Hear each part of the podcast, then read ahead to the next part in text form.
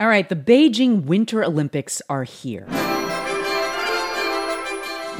Events have already begun, and with the opening ceremonies kicking off on Friday, China is again in the spotlight. But that brings attention to more than just the Winter Games. Every country commits human rights abuses. Minky Worden is director of global initiatives for Human Rights Watch. But certainly it is the case that there has not been a host government committing crimes against humanity. This is really a new low. NPR sports correspondent Tom Goldman reported that in the weeks leading up to the Beijing Olympics, activists have ramped up their criticisms of the host country, with much of the messaging focused on China's policies towards Uyghurs in the western region of Xinjiang, policies that the U.S. government and a London based tribunal have called genocide. Uyghur Muslims, a minority group from Western China, have been speaking out at the tribunal's hearings witness after witness, saying things like punishments included savage beatings, sleep, and food deprivation.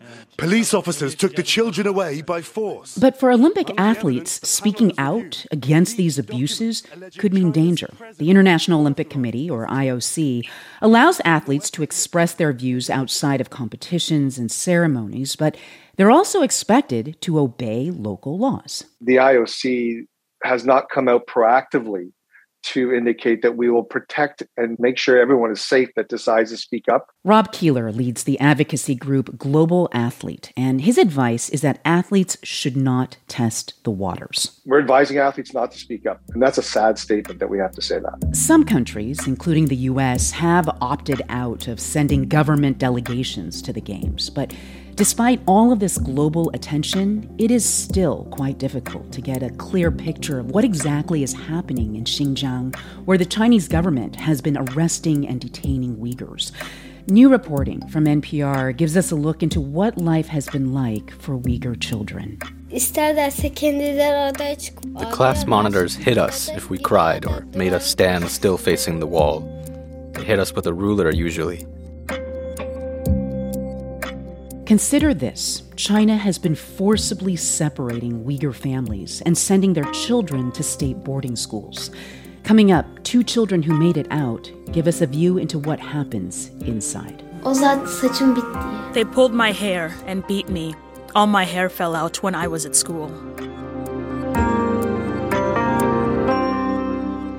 From NPR, I'm Ailsa Chang. It's Thursday, February 3rd. It's Consider This from NPR. Our Beijing correspondent, Emily Feng, has been reporting on China's treatment of Uyghurs for years, but this is the first time that she's been able to speak with children who were sent to state boarding schools.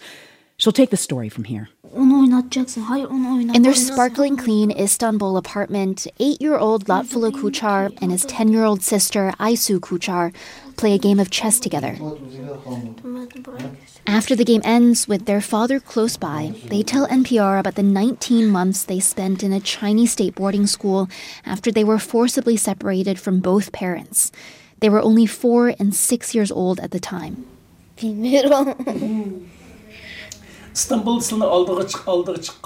The person asking questions is Abduwali Ayub. He's a Uyghur writer and educator who co reported this piece with me. At the school, Aisu and Lotfullah say each day began the same way. They rose early, had their beds inspected to get breakfast, then had class. They had to memorize and recite political slogans at each morning's Chinese flag raising. Lotfullah says they were punished if they spoke out of turn or if they spoke their native Uyghur language. The class monitors hit us if we cried or made us stand still facing the wall. They hit us with a ruler usually. The children also describe how they were beaten by older students assigned to monitor them. Here's Aisu. They pulled my hair and beat me. All my hair fell out when I was at school. When Aisu or Lotfullah did not follow orders or didn't learn quickly enough, they said they were sometimes put into stress positions. Ayub asks them to demonstrate. The two children get into what they call the motorcycle position.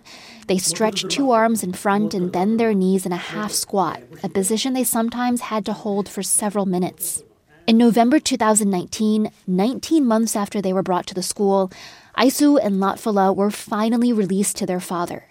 He says they were malnourished, traumatized, and could not speak a single word of Uyghur or Turkish, their mother tongues. They only spoke Chinese. Back in Turkey, to calm themselves down in the car, on the plane, they sang songs in Chinese about grandfather Xi Jinping and father Wang Junzheng, the former security chief for Xinjiang. NPR was able to identify the school Lotfullah was sent to, directly located just south of downtown Urumqi, Xinjiang's capital. It is part of an expanding network of boarding schools set up in Xinjiang ostensibly to improve educational access. But according to Chinese government documents and Uyghur families, thousands of Uyghur children have also been sent to these schools after their parents were either arrested or detained, even if they have relatives willing to take them in. At the schools, the children are taught Mandarin Chinese and Chinese political ideology. This effort to inculcate loyalty to the Chinese state and erase Uyghur language is part of what the U.S. government has deemed cultural genocide against the Uyghurs. Here's Secretary of State Antony Blinken on 60 Minutes last year. We see uh, a genocide taking place against uh, the Uyghurs in Xinjiang. Efforts to indoctrinate them, to deny their culture, to deny their heritage, and various repressive and violent actions directed against them because they're Uyghurs.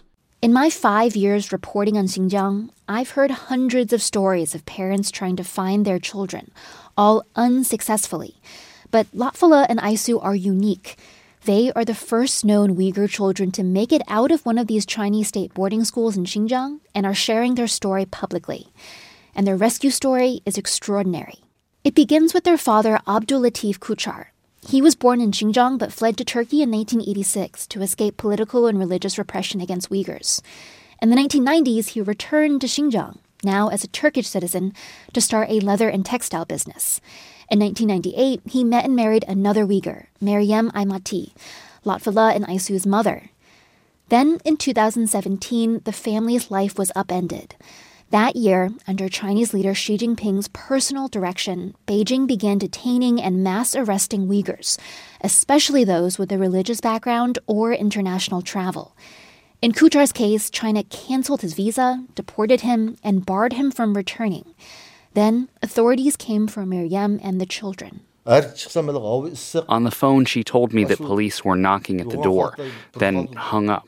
The next day, relatives found the apartment turned upside down and shocked kids alone at home. At first, Aisu and Lotfullah were taken in by relatives, but in February 2018, they were arrested too, part of a detention and security campaign China says was needed to thwart terrorism and stop a string of deadly attacks by Uyghurs in China.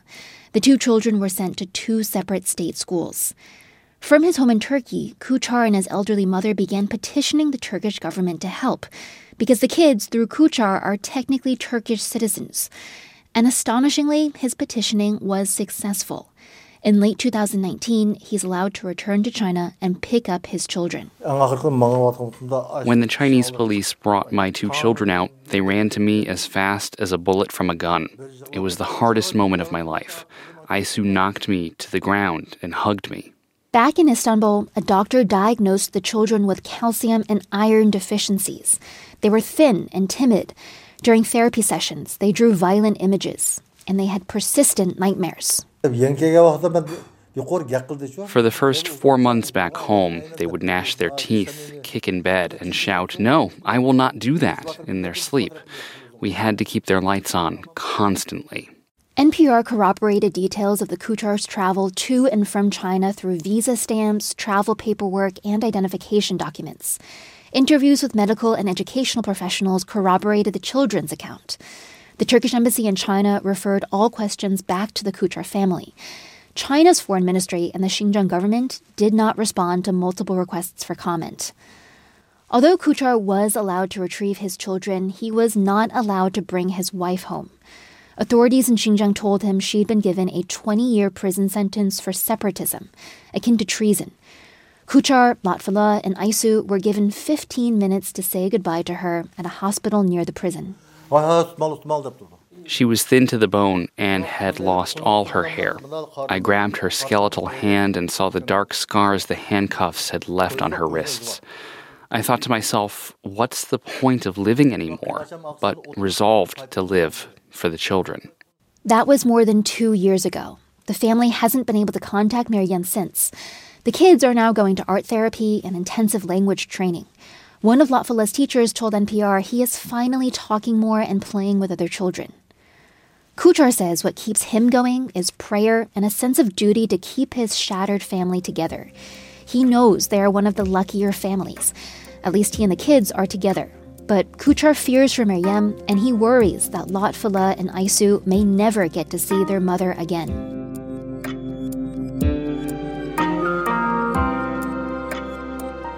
That was NPR Beijing correspondent Emily Feng.